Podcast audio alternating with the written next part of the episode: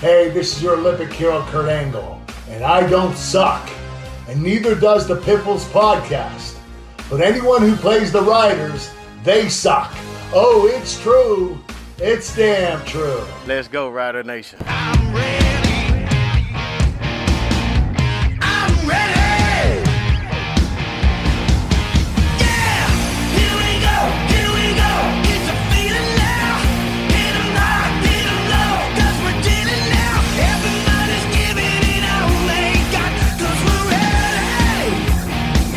Here we go. This is the Piffles Podcast, your premier Saskatchewan Rough Rider podcast. And there, right there, was your weekly reminder that we don't suck. Thank you, Kurt Angle, as always, for that great intro. My name is Alex. I'm still Steve. and I'm just a sexy Greg. You'll, will you make my ankle hurt? Uh, is It doesn't rhyme. I was. I was I was trying to come up with a rhyme for Greg, and none of them. Leg? Well, leg. Yeah. Well, how, how do you transition? It's like I'm not. I'm going to hurt your leg. Sure, I guess. I guess so. I wish people could hear my blank stare right now because I have no idea what's going on. One of the best build-ups for WrestleMania ever. Kurt Angle, even though he is the Olympic hero, uh, showed his comedy side by doing the Shawn Michaels theme with Sherri Martel, and he wrote his own lyrics while he sang it, and it was amazing. And I'd like to point out that what was that, WrestleMania 21? Kurt Mm. Angle made Shawn Michaels tap, and that was fantastic. I marked out that was probably the last time I ever paid attention to the WWE and what they've done.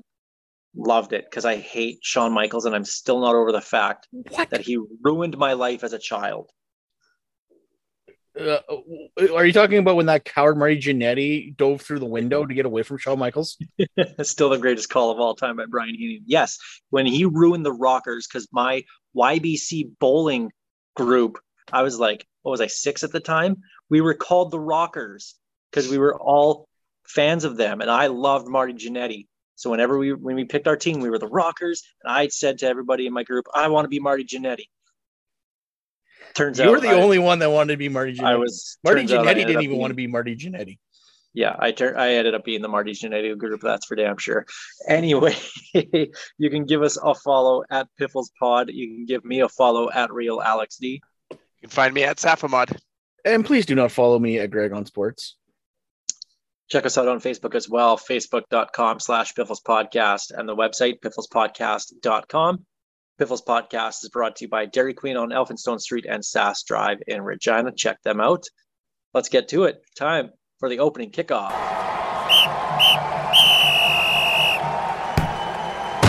And this week, we do have the opening kickoff on the CFL season Thursday night.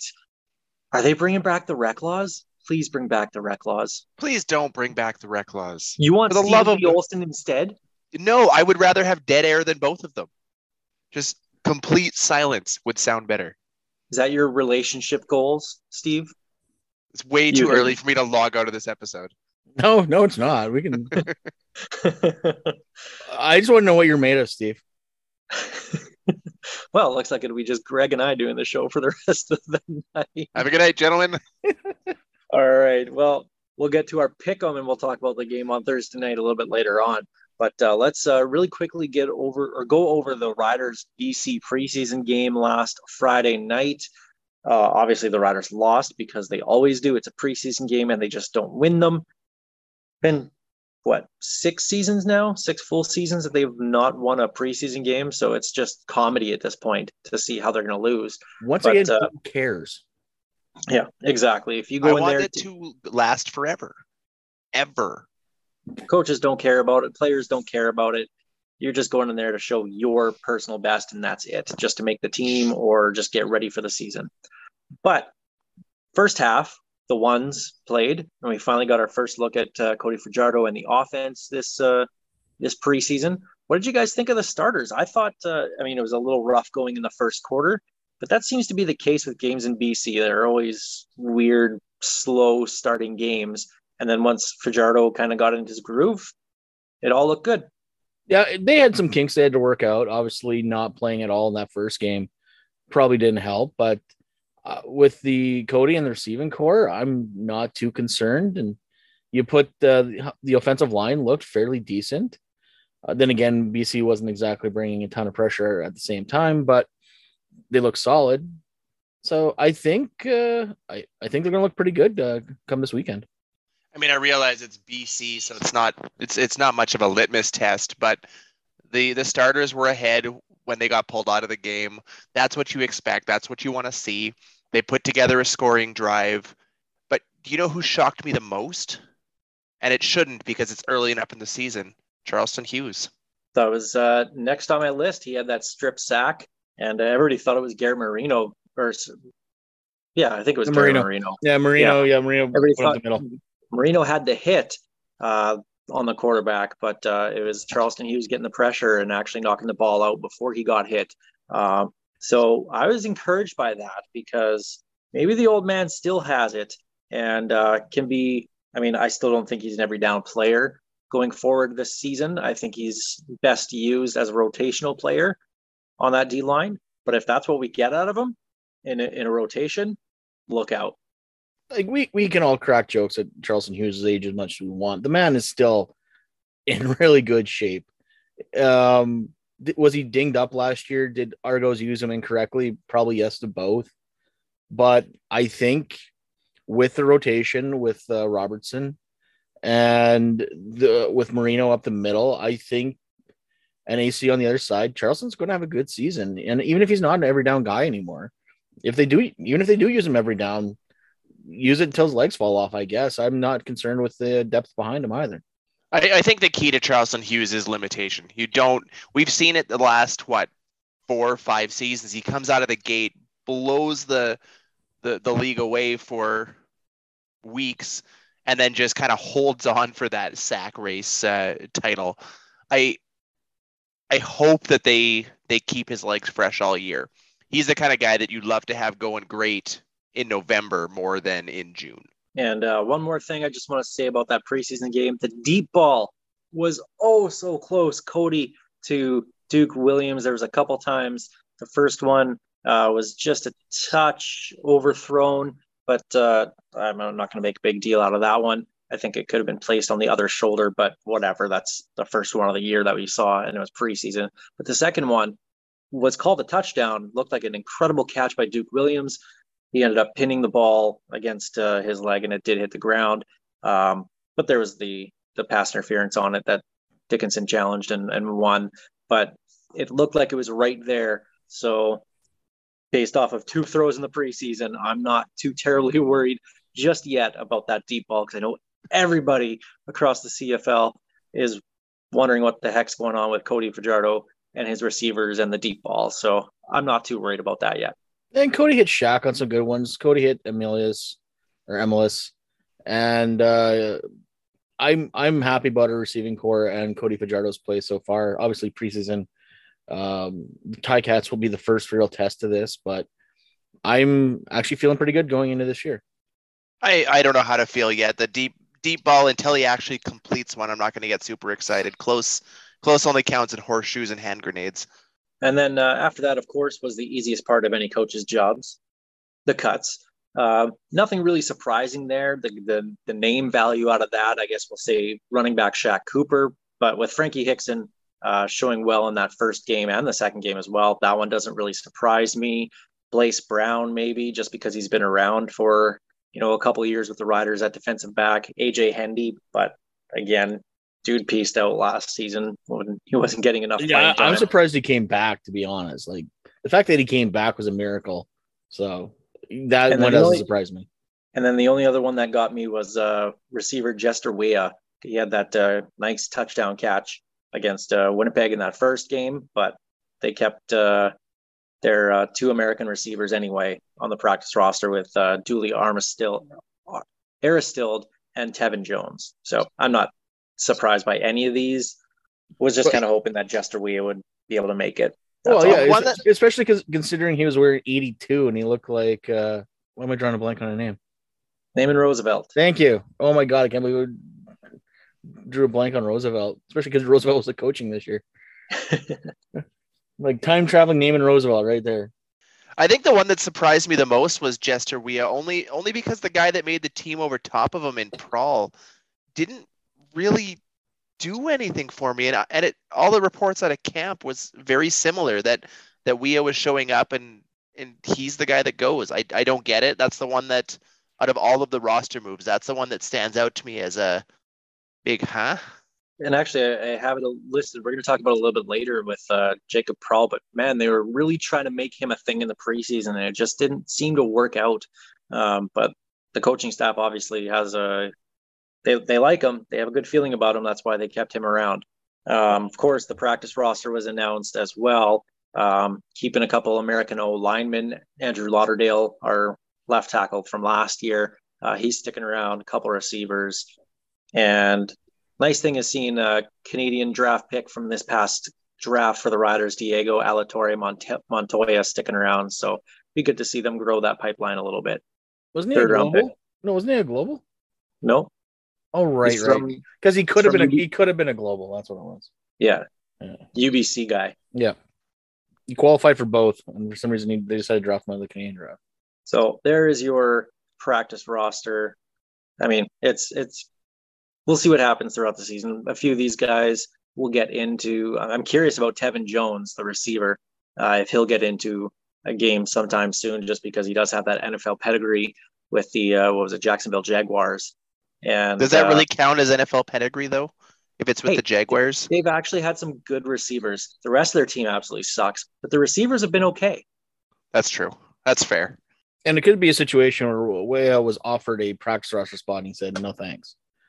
Very possibly. I was hoping he was going to make it just because his uncle is the president of Liberia. What? Yeah.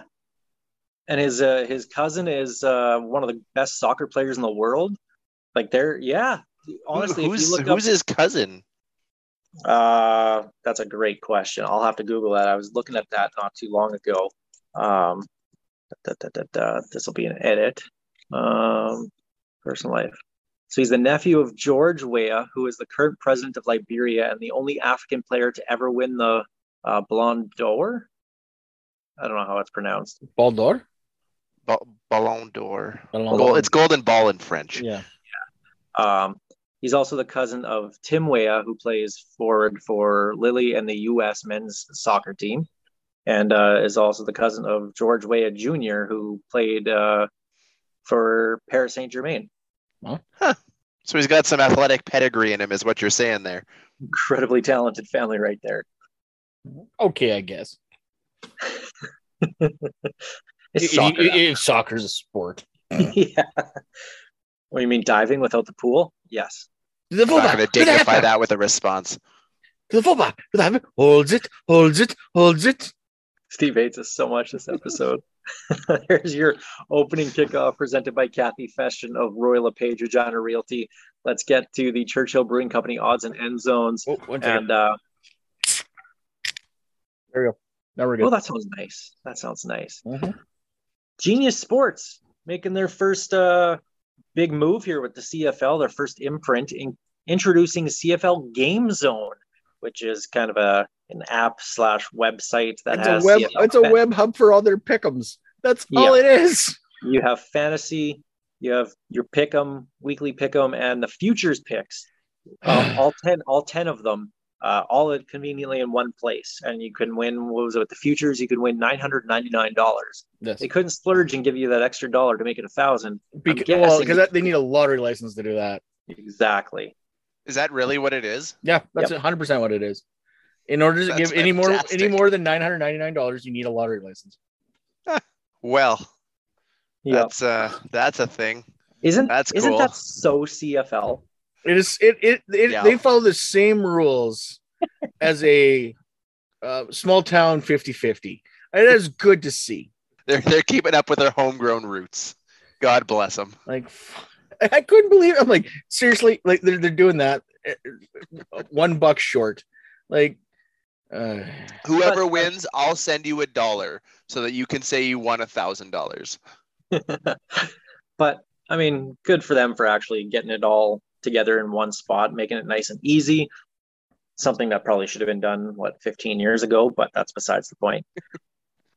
it just looks But so I'm like the- like check this genius sport thing. I'm like, oh cool. Like get the like press release in my email, I open it, like It's a website with three links to three other websites of stuff I already do. Cool. All But it's all in one spot. Yeah. It's convenient. But she's got a new hat. exactly. Malibu Stacy with a new hat. I understood that reference. The, fu- the future thing is interesting, but just weird random like Bo Levi Mitchell. Is he really the face of the league now? Like, you think you want to push one of your younger stars?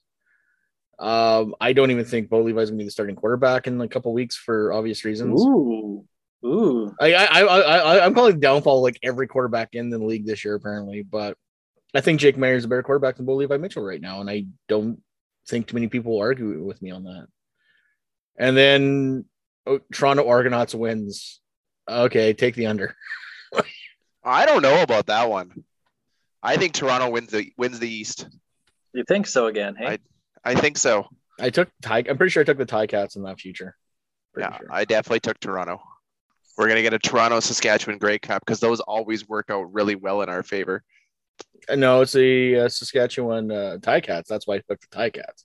That that mine was sarcasm there. Greg. I know, I know. That's I, I I remember Doug Flutie just stomping our throats. stupid Doug Flutie going to the stupid Argonauts.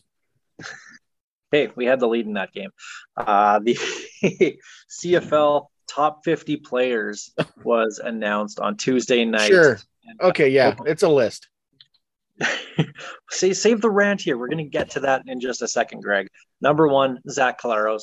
Okay, sure. MOP from last year. Best player question mark on He's the not best the best team. player on his team. That's the thing is like, Eh, Full stop. Not the best player on his team. and to me, the best player on his team was number three on this list, Willie Jefferson. But uh, it, or sorry, was Jefferson two? Jefferson was two and Bighill was three.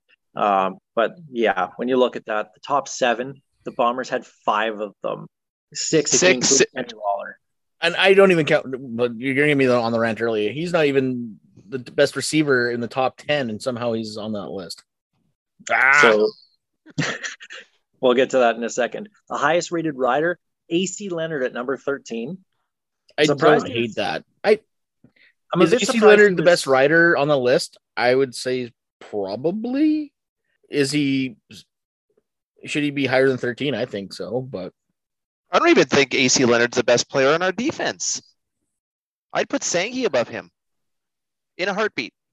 See, the problem with how this voting goes is that it's it's it's all based on last year, but the people, the media who votes on it, takes into account their careers. If you look at just last year, yes, Sankey probably could have been past AC Leonard on that list. However, AC Leonard has more years under his belt, more All Star appearances, all that kind of stuff, right? So they have that bias towards these votes as well, which is ridiculous. But but you also got to think it's five years ago does not matter for how you're going to play in 2022. but Otherwise, also- Charleston Hughes would be number two on the list at But- 38. you, you also need to re- remember this is completely arbitrary. What what one guy, what what one voter will go. This is based on this guy's career, and then go to the next player. and Go. This is based on what he did last year. No one like. No one has a set guideline on how they do this, and you can tell by the way some of these numbers work out. So going down the list, the riders on the list, we mentioned AC Leonard at 13, Cody Fajardo number 16, which I think is a fair enough number with the kind of the down year he had in 2021 by his standards anyway. Uh, That- number seven, He, he was the third quarterback on the list, and I don't disagree with that. yeah, that sounds about right to me. Number 17, right after him, Duke Williams. He should have been 20. the highest rated Saskatchewan player, period. Even after only playing a portion of the season. Absolutely. And I guarantee It's what you that- expect for them to do in the upcoming season. And if you look at what he did to close out 2021, to have him behind what, five other receivers? It's a joke. And I think part of the reason why he's that low is because yeah, he didn't play a full season last year. So that's exactly why he ended up down there out of the top 10 when you got Lucky Whitehead, Bryan Burnham, Eugene Lewis, and Kenny freaking Lawler above him. Number 23, Darnell Sankey, of course, monster. No, no, no. He's from talk- Calgary. He's from Calgary according to this list. Yeah, Well, they screwed up on that. Well, getting back to the preseason game against BC, Oh, he looks so Darnell good. Sankey was everywhere. This Oh, guy was everywhere. a monster. And you never see that happen in a preseason game where a guy really stands that far out. Like a, I don't want to say he's a vet because it's only going to be a second season, but like, who this guy is going to be good. And I'm excited to see what he does in a Jason Shivers defense. Him, Dean, and Moncrief on the field at the same time. Oh my god. When they when they go with three Canadian receivers so they can keep that linebacking corps together all year, even after Teitz gets uh, gets healthy, that's not fair to to offensive coordinators to try and plan around that that linebacking corps. That's that's just that's too much talent. And Greg, you mentioned uh, number 42, Derrick Moncrief, number 42 on this list as well, which was very, uh, very fitting, I think, just because that's his jersey number. But the one omission from the Riders that I was really surprised by, and there was only one kicker on the list, and it was not Brett Lauther, which to me, no homerism here at all. Brett Lauther is the best kicker in the league. You line up anyone up there that's going to make a kick in the clutch, that's going to kick a 50 yarder with no problems. To me, that's Brett Lauther every single time. And for the fact that they put Rene Paredes, a guy who missed three kicks in the postseason against the Riders in that semifinal and was single handedly the reason why the Stamps lost that game, is a joke. The only other kicker I would put up against Brett Lauther in the league right now is Greencast favorite Sergio Castillo. Tho- those are the top two in the league right now. Re- Rene Paredes, this he is proof that l- this list is career based and not current. Five years ago, even a few years ago, Rene Rene Paredes was the best kicker in the CFL. He is not anymore. He will not be. I think. I think this got it has to be his last season. He was on the downfall last year. I And don't know. that, uh, It was that pretty fun. postseason game proved it. It was pretty fun last uh, last year during that playoff game when both Stamps fans and Rider fans were tweeting how the best kicker was going to win the game, and they were both. Everyone was right. The best kicker did win that game. Yep, absolutely. All right. Well, Craig, I know you really want to get into this. Let's get into our rant of the week. Kenny Lawler six, six. Are you kidding me? Six. He he's not even the sixth best receiver all, on this list, and he is six in the top fifty. Okay, where? Give me your top receivers then. Who's better than him? Uh, just going through this list. Uh, Bryan Burnham, yes. Lucky Whitehead, yes. Eugene Lewis, yes. Uh, Duke Williams, hell yes. Jake Wieneke, hell yes. Uh, who else is on this list that is better than uh Lawler? Reggie, Reggie Begelton? Bagleton. Like, he's not even the sixth best receiver on this list, and he's number six in the top 50. Like, I'm glad the Winnipeg Free Press got all their votes in because th- this this list is a joke. There's no way in the hell he's the sixth best player in the league. I don't think he's even going to be the best receiver in Edmonton. Like, come on. Like these lists, I think they're just made. Well, they are. They're made to cause controversy, and that's the only way I can explain him being that high on the list. And Rene Paredes on this list above actual players that do something. Hell, Nick Demski's 49. Thousand yard receiver Nick Demski never happened. We're still waiting for that.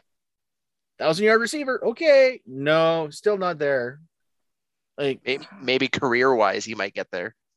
I can't believe Nick Dems- uh, Nick Demski cracked this list. There's got to be at, at 49. There's got to be at least two better players than Nick, Nick Demski that were below him to make this list. Shaq Evans. Would you Yeah, put there's Shaq ahead of Demski? So then that kicks Henoc off the list, which I don't think Henoc had a great season last year either. So him being on this list is definitely career based, and that passport probably doesn't help either. I don't know. Like th- this list every year, the top 50 list comes out, and everyone just kind of shrugs their shoulders or gets very angry about it. This year, I decided to get very angry about it.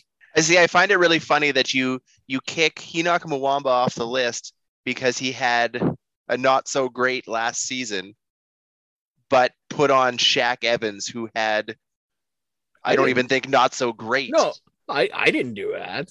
Or are you talking to Alex? well, just, but you just agreed to Shaq Evans being on that list above. I, Nick I think I think he's better than Nick uh, Nick Demski. I would take Shaq uh, Shaq over Nick Demski five days a week. I know. I just I just thought it was funny that you kicked uh, what's a Muamba off for not having a good season, but left, but put Shaq back on there because he was No, so great in 20, 2021. Well, no, no, no, one in Toronto's defense had a good season last year. Let's be honest. Like, I don't know. Like, some like some of this is this list. Sure, I like it, but I just can't believe some of these guys that made it. That I think it's players that the reporters like, like Enoch, like Nick, and yeah, I don't know. It just there's other there's better players in this league, and I like Nick Demski. I I thought him going to the Bombers was a mistake for the Riders. I thought he had showed potential, but he's still.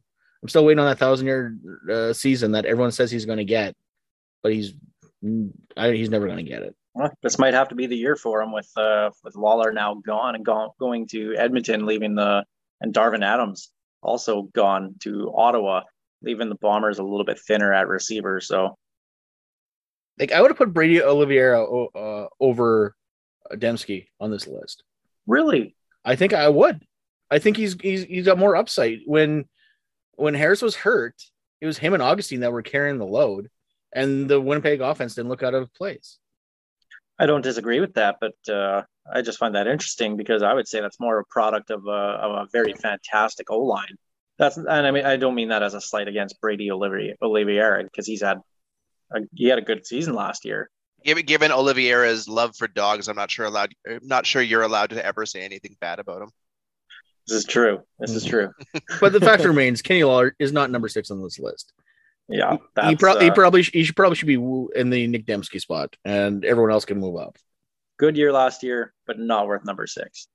All right. Well, let's get to the upcoming game or the games this week.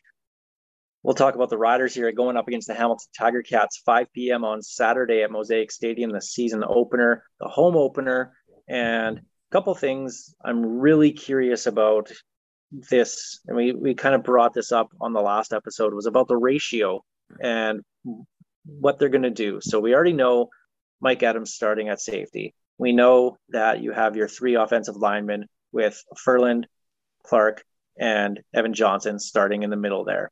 You know you have KSB at receiver at five. You probably have Justin McInnis starting. So there's your sixth Canadian.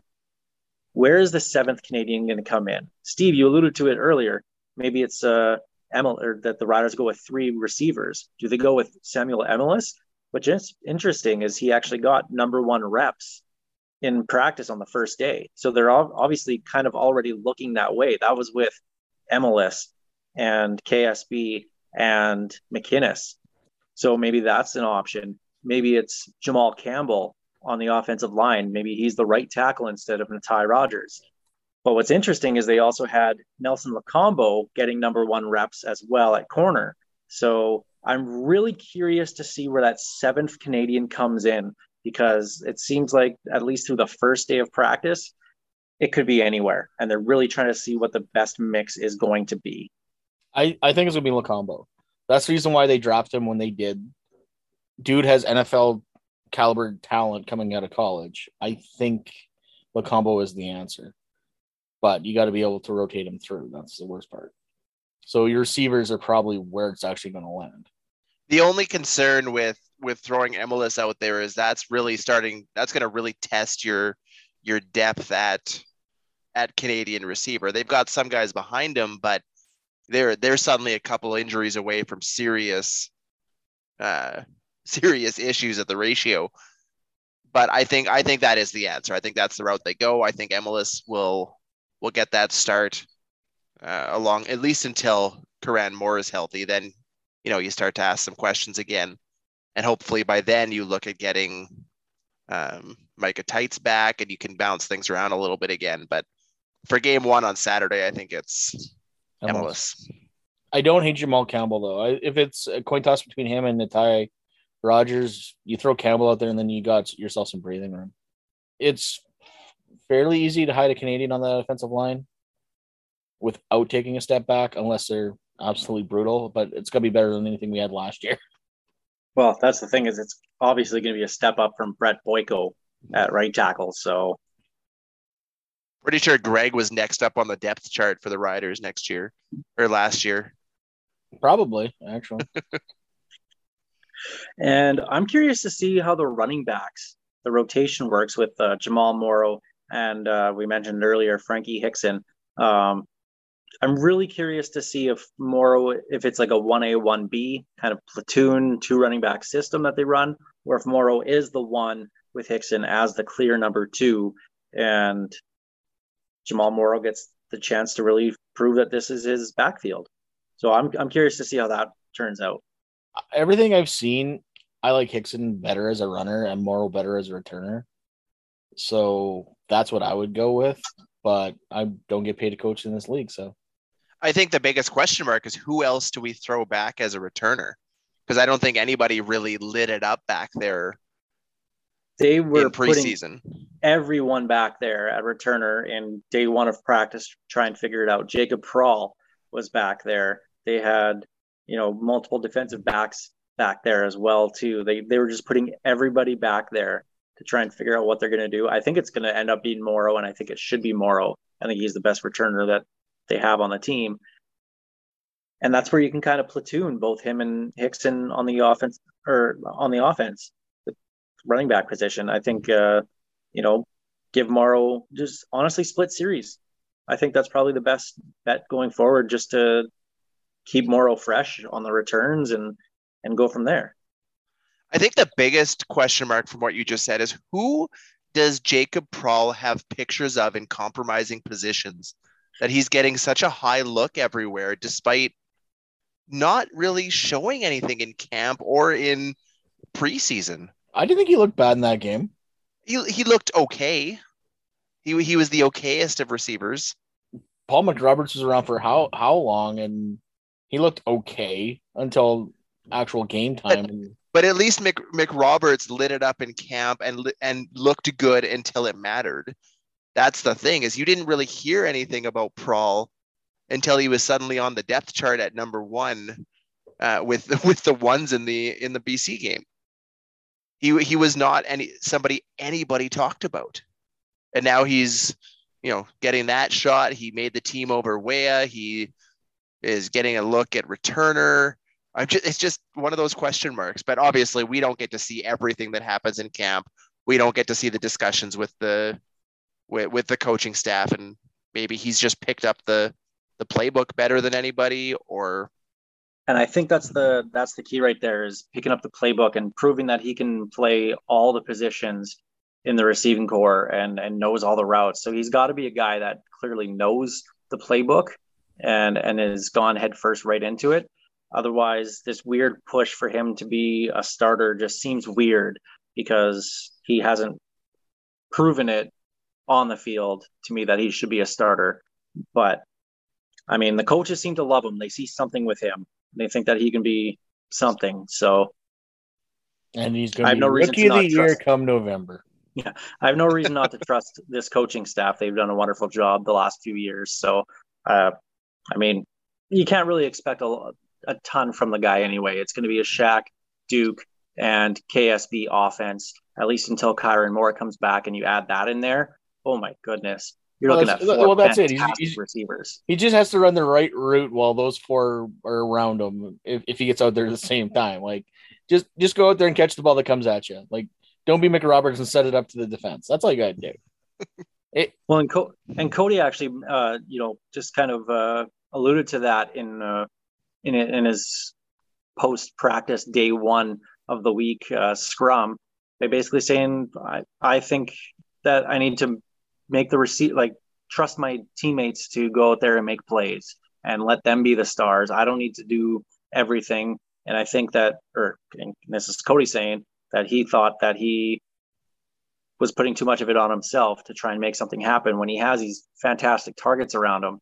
So just go out there and do your job. That's it. I, I hate that it's so cliche. Just go out there and do what you're supposed to do. But I think if that's what the offense does, then it's going to open up a lot of things on this offense. And we're going to see those deep balls hit every once in a while to Duke and Shaq. And it's going to be a very, very steady offense. I'm not going to say it's going to be a potent offense because Jason Maas always seems to have that dink and dunk offense that he's had forever. But I think it's going to be something that can be a very, very effective offense for the Riders. And if we can see them, you know, generally just not throwing it, you know, seven, 10 yards, but completing those 15, 20 yard passes. Doesn't have to be the big, long, you know, 40, 50 yard plays, but if you're hitting those intermediate routes, those 15 to 20 yards, getting chunks at a time like that, that's a very effective offense. And that's going to lead to a lot of bigger things. I'm just glad that at the start of the season, Kyran Moore is not our uh, long, uh, our, our deep receiver because that just did not work at the beginning of the season last year. And Hamilton, what do you guys think of Hamilton going to this year now with uh, Dane Evans clearly being the number one there, being the guy for the Ticats? I like I like Dane Evans. I think he's a good quarterback. I don't think he's elite yet, anyway.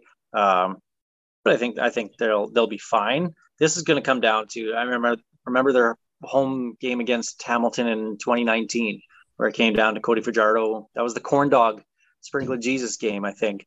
Um, where he had the touchdown. Yeah, where he had the touchdown at the end of the game, and uh, it's going to be a close, I think, lower scoring game. Generally speaking, at the start of the season, games are a little bit low, lower scoring anyway. I think it'll be a close, tight game though. If if the preseason is any indication, this is not going to be a low scoring game. There there was a lot of offensive firepower through the uh, the two weeks of the preseason. For for Dane Evans though, I think it's it's good for him to finally take control of the team and not spend his season looking over his shoulder wondering when Masoli's going to take over or when he's going to lose his spot. He now knows this is his team going forwards. He can he can take the take the reins off a little bit and and run with it. But technically, that's also a problem because you don't have Masoli behind you anymore. So there goes your uh, parachute in case things go sideways. Like I like Dane. I think he's a good quarterback, but there's a reason why Ticats weren't quick to get rid of Masoli for two years or three seasons, I guess, because they knew Dane's good, but can he lead this team? And they had to make a decision this past season, and they picked Dane over Masoli. So I think they made the right decision. But is the depth behind him just in case? I don't know. I think it, I- but I think you're right. I think it's going to be a close game. Um, hopefully, well, not hopefully. I, I don't want to have a heart attack on the first game of the season, but um, having a little of that uh, Cody magic at the end of the game, uh, doing that diving touchdown will be fun again in in the corner in front of me again. But it should be a, a good game. It should be a good start to the season. I think. You guys worried with the uh, lack of tickets sold for this game? There's still a lot of empty seats. it's it's a hard thing to look at. You the the entertainment business as a whole is fighting over a lot of dollars that aren't en- aren't there anymore. Everything's going up, inflation's up, gas prices Two are almost bucks. two ten right now. Like it's insane to see all of these things that are going to affect the riders more than any other team because we do get so many out of town fans coming to games. Am, am I like I'm not obviously I'm I'm not worried about it because it's not much there's not much they could do but it is a concern going down the line in a gate driven league to see that kind of attendance in Saskatchewan. but the, the good news well i guess the good news for the rider is re- revenue sharing is going to be a thing because bc's about to sell out like that's good to see for this league Yeah, their lower bowl is uh, just about filled up, which is what 20. 25 Five? 25 yeah Yeah. So if they can open the upper upper bowl and, and get to even approaching the 30K, that'd be absolutely Be incredible huge. for BC. huge for bc They've only topped 24,000 tickets sold twice since 2016 is what I read. And they're looking at over 25,000 for the home opener. Now, in the the question is how much of this is wanting to see Lions football and how much is of this is that people wanting to go see OneRepublic? That's a that's a pretty big draw for a, uh, a home opener. I'd be curious if that carries over into the next game. But it's all about getting butts and seats make them fall in love with the, with the game like we did. hey we got random country singer somebody at mm-hmm. our Yeah. Who's that guy? I, I, I, I, I, I, at this point, I don't know if I'm no longer with it. And by the time I knew what, what it was, I'm no longer with it, or this guy's literally nobody. How many Simpsons references that time? uh, three for sure. I, Kind of below your quota. Uh, but like I'm like, who the hell is this guy? I or this Pepsi Cup Summer Concert Series is getting worse every year, and I'm I'm justified by saying that. I don't know. Uh, yeah, what we they got OneRepublic, and we got some dude with a guitar and a banjo and a jug. I have no idea. They, they don't even have his name, li- whoever it is, listed on their theme days. Yeah, they they, they Actually, yeah. They They don't haven't have any it- of them listed. Yeah, no, they haven't announced any concert except for the home opener guy, and like I said, I don't know his name. So, yay! At least when they announced JoJo Mason last year, I knew who he was. And this is a bigger problem. It just goes to the marketing of the game and just where the league is. It's so hit and miss with what they're doing. If we can't even tell you who's going to be performing at halftime, that's a problem. And what do you what do you guys think of uh, Larry Tannenbaum's uh, MLSE guy comments about uh, how he doesn't like the structure that the league is in, and basically, without saying it, said that we're the ones pushing for four downs and for this XFL deal and all that kind of stuff. Well, thank you, Larry, for telling us stuff we already know. like, he finally said the quiet part out loud. Yes, we we understand that Toronto is pushing to be. Yes, I hate to use this term, but it, it's more. Yes, four down football is probably more accessible for the people that kind of know what football is, because they're probably more familiar with the NFL. So then they come to the Canadian football and the wacky rules with one less down and more guys on the field and what the hell is the guy missed a field goal? Why are they celebrating one point? Like it makes no sense to people, and I get that. But you still need to market the game you got. And I, I saw a few Argos fans get mad. Don't say the Argos don't market the don't market the team. Yeah, they market the team, but they don't market like they do the Raptors or the Leafs. Like the Argos are still or the TFC, like they play in the same uh, uh, stadium as the TFC they don't draw anywhere near there because they don't have the marketing budget that TFC does. And you can't tell me that they do. There's no way. Well, in in TFC's defense, the the budget and money that MLS brings in versus what C, what CFL football brings in is is like trying to compare NFL to Arena League football. It's And no, and I get two that. very different budgets and, two very different experiences. I, I I get that, but take a fraction of that budget. Like they do. That's the problem. no, I know, but no, but here, but no, like that. That well, the, yeah, everything's a fraction. One thousandth of a percent is still a fraction. It doesn't mean it's a good one. But that, that that's I guess that's a bonus of them being a part of a conglomerate. You can shuffle money around to help juice your other assets. The the Riders are nothing but Riders football. That is all they got. They got to make it work. When and when if TS if TFC is having a down year, MLSE can just go. I'm going to borrow some money from the Leafs this year and put it in uh, into TFC and boost it. Put some money into the Argos. Try to make that a a profitable enterprise. But I think No. the difference is if you look at again looking at the money that that comes in, you can throw all the money in the world into the Argos, and they're still only going to make you on a good year a couple of million dollars. If you throw all that money into TFC or into the Blue Jays, well, not the Blue Jays, but the uh, the Leafs or Raptors like that, 905. right? You're talking about tens of millions of dollars. and and I get and I get that, but at some point, if you want to make that entity profitable, you got to take some hits. They don't care. They don't need to. It's a write off for them at worst. Now, at what point, and I brought this up on Twitter, do we stop looking at the marketing? Because they are marketing the team, maybe not to the extent that they should be, but they are marketing the team. And you look at the market itself. People in Toronto want the best of the best because they're a big city. They're used to having, you have the Leafs, you have the NHL, you have the Jays with the MLB, you have, I mean, if you want to go see pro football, the best pro football there is, you're probably going to hop down to Buffalo and go see Josh Allen. So is it the market itself of Toronto that wants the best of the best and they know the CFL is not the best football league in the world? That once again, though, that uh, to me that leads to both marketing and perception. If you're going to go, well, yeah, you know, we're we're not the Bills. Yeah, you're you're kind of screwing yourself before you start. But what are you going to do? Like, I, I always kind of get got mad when people said if we take a team out of Toronto, the CFL is going to die. I don't think so. But I don't think you need to surrender and pack them up and move them to Quebec City. Like, I believe a team can exist in Toronto.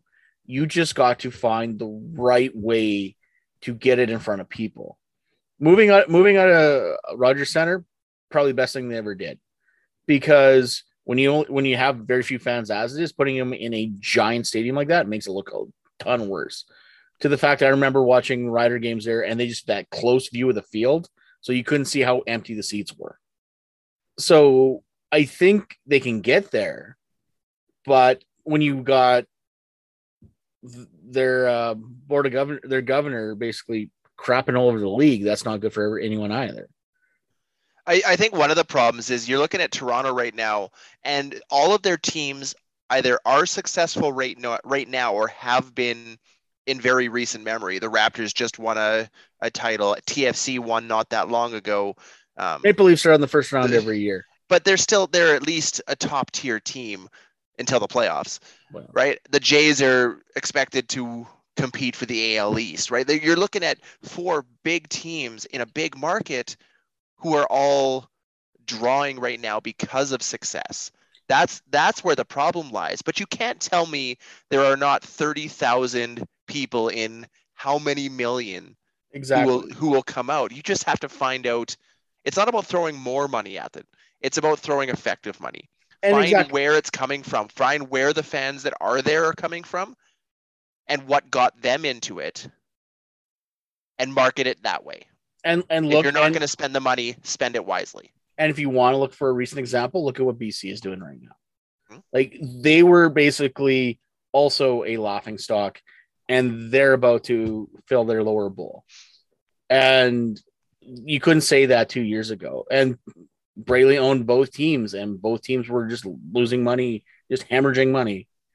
And now they both well, one team's on a turnaround, and MLC owns the other one. Now the the question in BC, the the guy who bought the the Lions, does he own any other team? Nope. No. So that's the deal. that's the other thing is he he's kind of like the riders. He can just look at the BC market and make it work. Whereas MLSE goes, eh, we got we got this, we got that, we got that. If the Torontos don't, if the Torontos, if the Argos don't succeed, well, I guess we get a tax write off, and they move on because the amount of money they're going to lose is money in their coach, right? So they they have no real reason to push to succeed. Whereas at least BC they have to push for it. You know, you're seeing what they're doing in Edmonton right now. That's that's it. That's their team. It where where do you where do you find that balance though? And that's what I mean. Like, if MLSE wanted to make the Argos work, I believe they have enough smart people in that organization to make it work. They don't have the will or heart to push. They want it easy, and it's not. Unfortunately, in that market, it's not easy.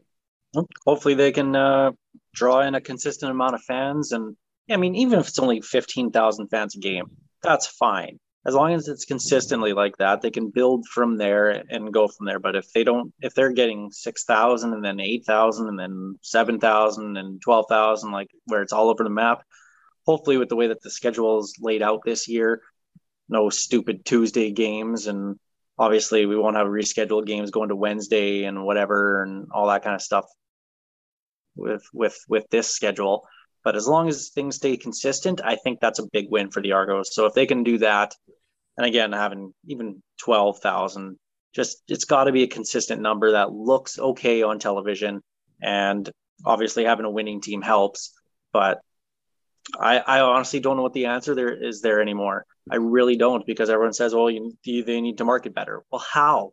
What else can Well, they this- do? The sad thing is, they've got very passionate fans. Believe me, I've fans. ran into a bunch. I, I ran into a bunch of them on Twitter when I cracked jokes about their attendance.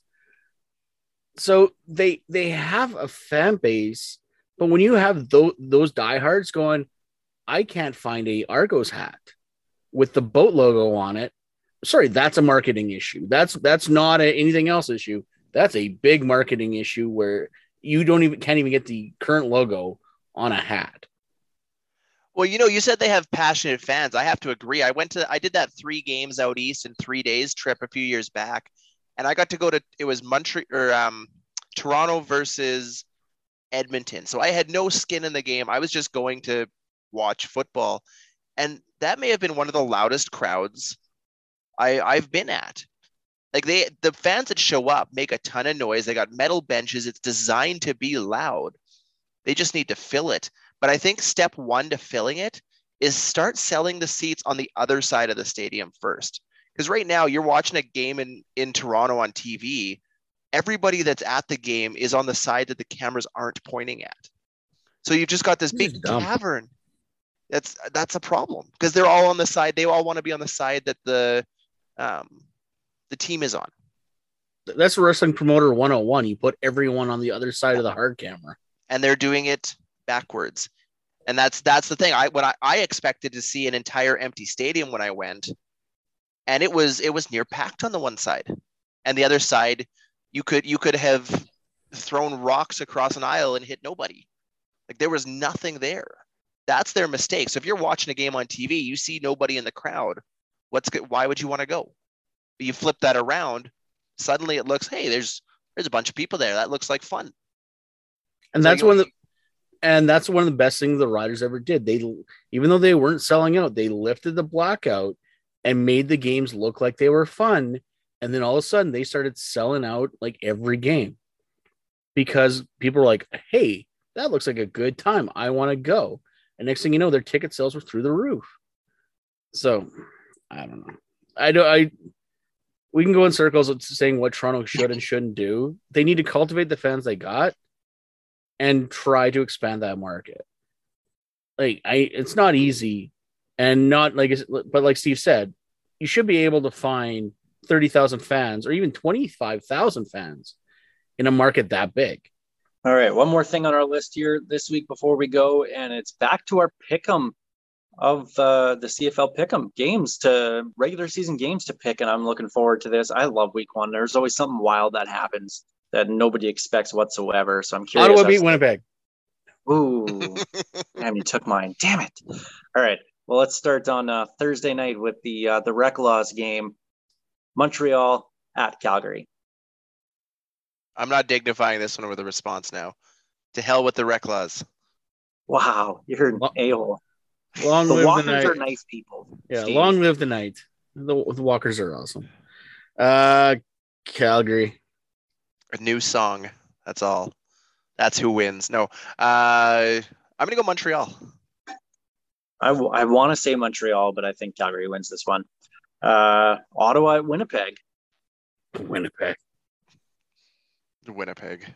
Yeah, I want to say Ottawa just with the changes that they had to the entire roster, but I think with that many changes, it's going to take a little while for them to gel and and basically figure each other out.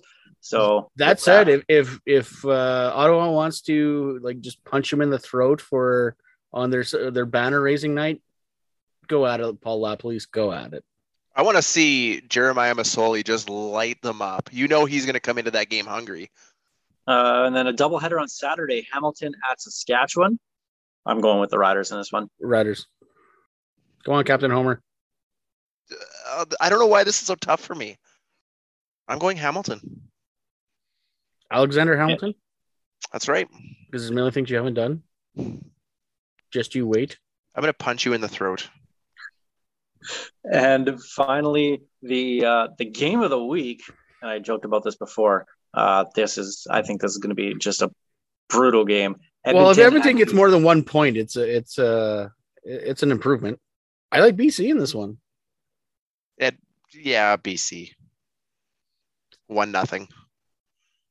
Like this is Ah. going to be Chris Jones year one riders. That team was still terrible.